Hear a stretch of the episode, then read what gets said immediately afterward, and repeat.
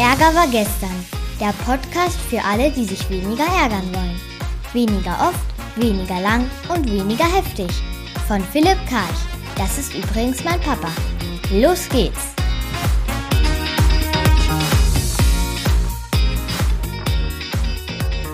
Haben wir mal wieder eine Woche hinter uns gebracht mit Ärgerangeboten. Diese Woche geht es um enttäuschende Brautkleider, falsche Ziegen und portugiesische Explosionen. Fangen wir mit dem ersten an, mit der Brautkleider. Und zwar hat es einen Streit gegeben über ein angeblich schlecht sitzendes Hochzeitskleid. Oder habe sich die Braut und die Schneiderei so richtig geärgert. Vom Amtsgericht war das auch. Da gab es jetzt einen Vergleich. Und da wollte ich mit euch kurz mal anschauen, was ich da so zugetragen hatte. Ne? Und es ging darum, dass zum Beispiel der Schnitt nicht so war, wie die gute wollte. Die Passform und die Farbe. Ne? Der Body war nicht einfarbig, die Träger zu kurz, der Unterrock zu eng. Wo die sich dann richtig gestritten haben, ist jetzt tief versus eng. Und zwar hat die Frau gesagt, sie will also tiefen Ausschnitt haben, will sie haben, will hübsch sein, ne, sondern will so reingucken, aber nicht zu viel auch, aber auch eng anlegen, ne, also eng und tief. Und hat dann die Schneiderei gesagt, ne, das geht nicht. Also sie hätte sie aufgeklärt. Hätte gesagt, nein. Jetzt ist aber die Frage, hatte die Schneiderei ausreichend aufgeklärt? Also, welche Worte hatte die Schneiderei genau verwendet? Wann hatte sie die Worte gesprochen und in welcher Form? Zum Beispiel vorher mündlich, also einmal sagen, so ins Gesicht hinein, gucke, ob die andere Seite so nickt, so eifrig und dann schön ein E-Mail hinterhergeschickt und vielleicht noch eine Bestätigung eingeholt. Dann hätte man jetzt einen Beweis, dass das so gewesen ist, wie es behauptet ist. Vielleicht zwischendrin auch nochmal mündlich erinnern, so fürs Wohl,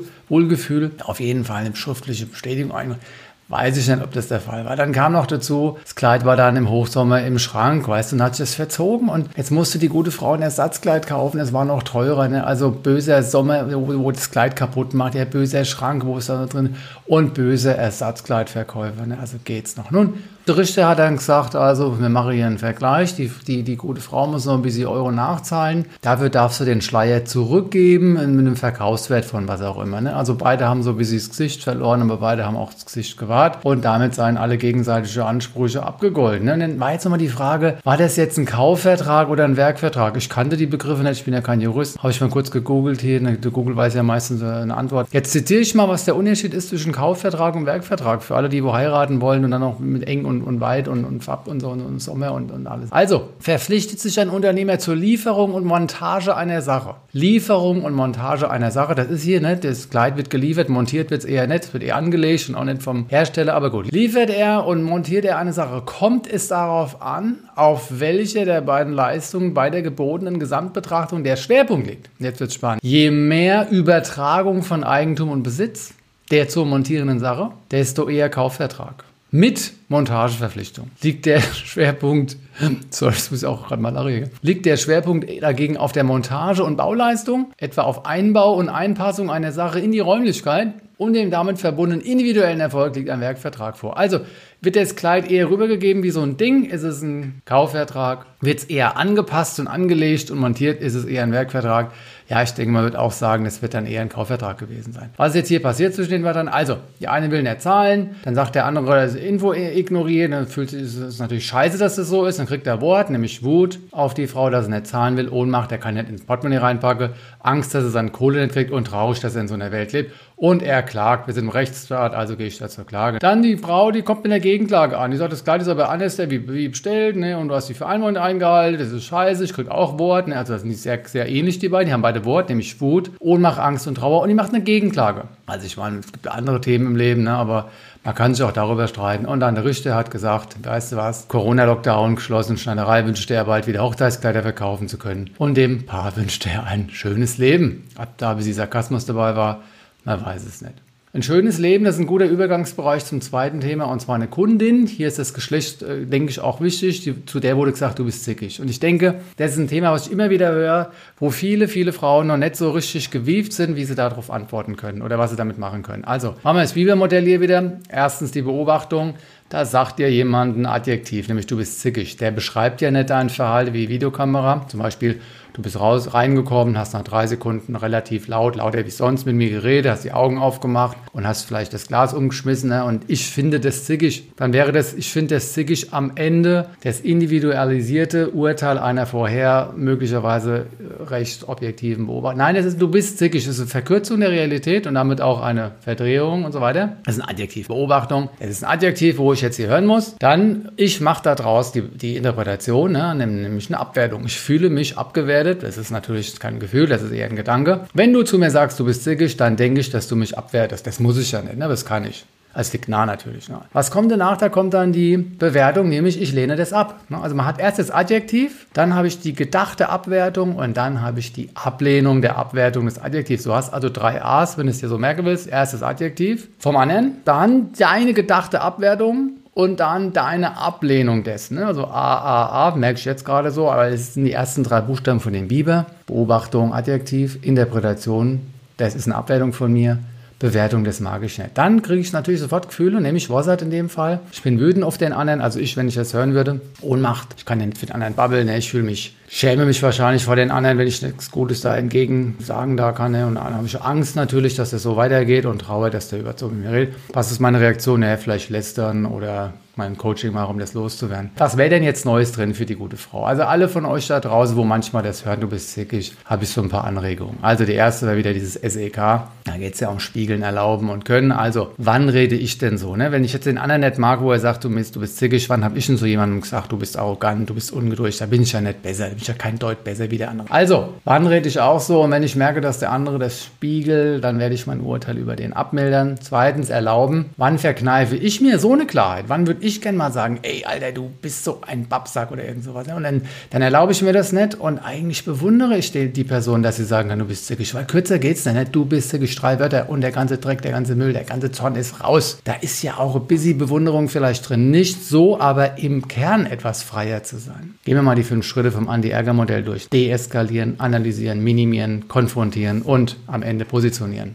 Deeskalieren. Mache ich den Kanal. Ne? Kanal ist ein Akronym für Klappe halten und atmen. Und dann kommt noch sowas wie Nicke und Aufstehen und Lächeln, aber wir lassen das mal weg. Wir sagen erstmal Klappe halten und atmen. Eine Sekunde Klappe halten und atmen, wo der zu mir gesagt hat, du bist zirkisch. Dann überlege ich mir, welche Konfliktursachen liegen vor, nämlich analysieren. Das ist ein Zielkonflikt, wo ich mit dem habe, der soll es einfach nicht so sagen. Habe ich einen Methodenkonflikt mit dem? Nee, auf keinen Fall, weil es geht nicht um die Methode, es geht nicht um den Kanal, also ob er mir das jetzt singt oder sagt oder flüstert. Es ist scheißegal, es geht um den Satz selbst. Rollenkonflikt ist das auch nicht, weil es ist mir nicht, es ist mir völlig egal, wer das zu mir sagt. Ich will den Satz nicht hören.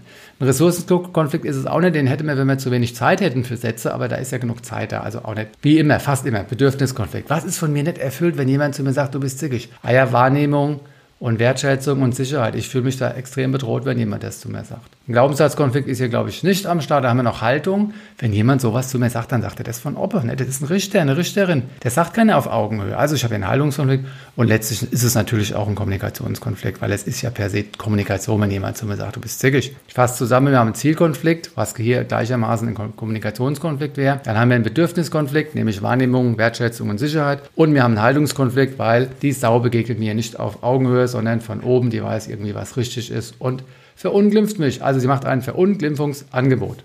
Minimieren, was kann ich machen, um, Ärger, um mich weniger zu ärgern über den. Also Peter und Paul, was Peter über Paul sagt, sagt mehr über Peter als über Paul. Was sagt denn der über sich, wenn der zu mir sagt, du bist zickig? Der sagt, dass er die Komplexität reduziert, dass es ihm nicht gut geht, dass er verkürzt und so weiter. Ich meine, ein Mensch in Liebe wir sind wieder beim Thema Selbstliebe, der sagt sowas nicht. Ne? Der wird ganz anders mit mir reden. Reframing, wozu ist es gut, dass mir das passiert ist? Ich habe gelernt, dass ich mich immer noch nicht gut verteidigen kann, dass ich den anderen viel zu viel Macht über mich gebe. Ich kann nicht schlagfertig sein. Dafür ist es doch gut, dass ich das heute gelernt habe, weil das ist mein Arschengel. Ich konnte heute nicht gut reagieren auf du bist zickig, das heißt, ich bin noch ein kleines Mädchen oder was. Jetzt kann ich dran arbeiten und morgen können sie zu mir sagen, du bist die Mrs. Zickig Nummer eins von der ganzen Welt, ach was, vom ganzen Universum und du reagierst da ganz gelassen, weil Heute hast du den Nachhilfeunterricht gehabt. Situationsmodell, was ist bei dem anderen passiert, dass er gerade so scheiße drauf ist? Ne? Da ist irgendwas an dem Morgen oder vor 30 Jahren nicht gut gewesen. Fühl dich in den anderen ein, ohne zu wissen, was los ist. Positive Absicht. Warum sagt die Person das? Du bist zickig. Ne, welches, was, was, was erfüllt die Person sich? Die will mich natürlich ein bisschen verändern oder vielleicht provozieren. Am Ende will die nur Aufmerksamkeit. Das ist doch meistens Aufmerksamkeit. Vielleicht wollen sie auch Ruhe. Vielleicht fühlen sie sich von meiner Zickigkeit, was ich ja gar nicht bin, sondern ich bin emotional, ich bin im Ausdruck gut, fühlen sich vielleicht bedroht. Ne? Das ist vielleicht, ah, ah was auch immer. Entwicklungsquadrat Fahrrad, was liegt für mich drin? Habe ich eingangs schon gesagt mit dem, vielleicht bin ich es ja auch manchmal und da kommen wir gleich dazu, wie wir uns da gut verteidigen können. Kommen wir zum, zum Konfrontieren jetzt. Das ist der, der vierte Schritt. Also wir hatten erst gesagt, deeskalieren, ein bisschen Klappe halten, atmen. Dann haben wir gesagt, analysieren, die Konfliktursache sind wir durchgegangen. Und dann haben wir jetzt minimiert, den Ärger also runtergefahren. Und jetzt kommen wir zum Konfrontieren. GFK, immer das erste, gewaltfreie Kommunikation am Rosenberg. Es wird dann ungefähr so sein. Erstens, du hast gerade zu mir gesagt, du bist zickig. Zweitens, ich kriege Gefühle, nämlich ich habe jetzt hier Wossert. Wut, Ohnmacht, Schulter, Angst, Trauer. Dann habe ich hier, warum habe ich Wossert, fragst du dich jetzt? Ah ja, weil ich fühle mich nicht wahrgenommen oder es ist keine Wahrnehmung da, es ist keine Wertschätzung da, es ist keine Sicherheit da. Das ist Vergangenheitsbewältigung. Und jetzt kommen wir in die Bitte rein und dann sage ich, du, wenn du das nächste Mal mir ein Thema hast, bitte lass das Wort zickig, sag mir, was los ist, was hast du beobachtet, was brauchst du. Wunderbar.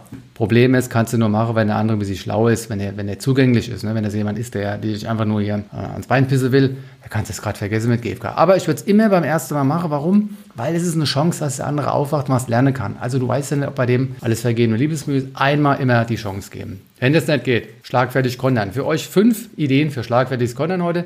Der andere sagt zu dir, du bist zickig und du sagst Danke. Danke, einfach nur Danke mit dem Lächeln im Gesicht, mit Freude in der Stimme. Ganz wichtig, nicht verbisse, nicht sarkastisch, sondern tu so, als würdest du dich freuen. Du musst keinen Oscar gewonnen haben, das ist ein minimales Schauspieltalent. Also, danke. Oder nein, einfach ein fröhliches, entschlossenes, selbstbewusstes Nein. Oder ja, Nächste fröhlich zustimmen, ne, der wird sein Ziel nicht erreicht haben. Oder ja, ich kann Emotionen ausdrücken. Der ist richtig gut. Ja, ich kann Emotionen ausdrücken. Ja ist die Bestätigung des Angriffs, dann kommt das Komma und danach kommt, ich kann Emotionen ausdrücken. Klammer auf, du ja nicht. Klammer zu. Und letztes, was genau meinst du mit zickig eigentlich? Und da gehst du so richtig in die Diskussion mit dem rein. Der soll mal erklären, was er meint oder sie mit zickig. Und dann sagst du, ach so, jetzt weiß ich, was du mit zickig meinst. Nach der Definition bin ich wirklich zickig. Aber nach meiner bin ich nicht zickig. Zickig ist nämlich für mich das und das und das und ich war das nicht. Hast du wunderbar gekontert, hast du die Welt ein bisschen aufgehört. Und ich kann euch eins versprechen. Wenn ihr euch diese Arbeit macht, Sachlich auf der mit GFK. Schlagfertig Content hier mit Danke, Nein, Ja, ich kann Emotionen ausdrücken. Was genau meinst du mit zickig und so weiter. Oder am Ende vielleicht sogar nonverbal gucken, sagst gar nichts und grinst nur. Die Person wird den Spaß verlieren, das zu dir zu sagen. Und nicht nur zu dir, sondern auch zu anderen. Und dann hast du dich eingesetzt für eine bessere Welt, wo diese Scheißsätze, du bist zickig, einfach nicht mehr stattfinden. Du bist zickig ist Gewalt. Ganz einfach. Ein Gewaltangebot wo mir bisher angenommen habe, aber ab jetzt nicht mehr. Was ist, wenn der andere unbelehrbar ist, der macht weiter oder ich sage jetzt immer der, ne, aber es kann ja auch eine T sein oder ein S oder was auch immer. Wenn die nicht belehr, wenn die unbelehrbar sind, wenn die alles weitermachen mit dem Dreck, ne, dann sagst du einfach hier, guter Mensch, geh aus meinem Leben raus, du exilierst ihn, wenn er nicht geht, dann verdinisierst du dich. Du gehst einfach aus dem Zimmer raus, aber vorher sagst du, ich stehe nicht zur Verfügung für Erniedrigungsangebote. Lass das mit dem Zickig, drück dich besser aus. Und wenn du wieder Zickig sagst, dann gehst du raus und sagst du, Du denkst vielleicht, ich gehe raus, weil ich zügig bin. Ich gehe raus, weil ich ein souveräner, entglasener Mensch bin. Bis demnächst. Muss man gucken, wie es funktioniert, aber du gehst hier nicht mehr wie ein begossener Pudel raus. Und das letzte Thema, mal eine kurze Nachricht gewesen hier. Und zwar, ich lese kurz mal vor. Portugal riegelt Grenzen ab. Sorry, ich muss ganz kurz über Corona reden, aber ich hoffe ja, dass es bald vorbei ist. Und dann ein Einzeiler oder Zweizeiler und, und geht folgendermaßen los. In Portugal explodieren die Infektionszahlen. Im gesamten Land gibt es nur noch wenige Intensivbetten. Die Grenze nach Spanien wird geschlossen. Deutschland, Österreich schicke Hilfe. Das hat mich geärgert. Aber warum habe ich mich dann geärgert? Was war da nicht los? Was war da los bei mir? Also, in Portugal explodieren die Infektionszahlen. Und ich frage mich, Leute, was soll das denn? Eine Explosion ist, wenn du Dynamit oder TNT, wenn du da ein bisschen Feuer drauf machst und dann macht es bang, bang, bang, weißt du, oder eine Atombombe explodiert. Aber Infektionszahlen können doch nicht explodieren. Also natürlich können sie explodieren, aber was machst du damit? Damit? Was ist deine wahre Absicht, wenn du explodieren verwendest? Du machst es größer, du dramatisierst es, ja, du, du schürst Angst. Warum sagst du nicht, was los ist? Sag doch einfach, sind gestiegen um x Prozent oder um so und so viel. Also die absolute Zahl oder Prozent. Oder du bringst einen Vergleich. Dann ist aber wieder die Frage, womit? Und der zweite Teil im Satz nach dem Komma, im gesamten Land gibt es nur noch weniger. Oh, nur noch weniger. Krieg ich Angst? Nur noch eins oder zwei oder hundert? Und was ist jetzt viel? Was ist zu viel? Was ist genug? Was, wisst ihr was? Das geht mir so auf den Sack. Und dann sage ich, ist nicht schlimm, hat mit mir nichts zu tun. Wir leben im freien Land, die können diese Dinge nehmen. Ich wünsche mir nur, dass wir da innehalten und uns nicht in diese Blase begeben, wo wir die Dinge größer machen, als sie sind. Nein, ich will nicht bagatellisieren, das ist ein großes Thema, aber wir müssen es nicht unnötig vergrößern. Wir können die Bälle mal flach halten. In diesem Sinne, wir haben uns diese Woche drei Dinge angeguckt. Das erste war das mit dem Brautkleid, ob das jetzt richtig war oder nicht und wer da zahlen muss. Das zweite war der Satz, du bist zickig und wie du da gut rauskommen kannst. Und das dritte war, in Portugal gibt es natürlich keine Explosionen, sondern da gibt es Infektionen und atme bis nächste Woche, macht's gut. Das war eine neue Folge von Ärger war gestern, dem Podcast von Philipp Karch. Hat dir die Folge gefallen? Ärgerst du dich jetzt weniger oder ärgerst du dich jetzt sogar noch mehr? Der Podcast geht auf jeden Fall weiter und wenn du magst, bist du wieder dabei. Bis dahin, viel Spaß mit all den Ärgerangeboten.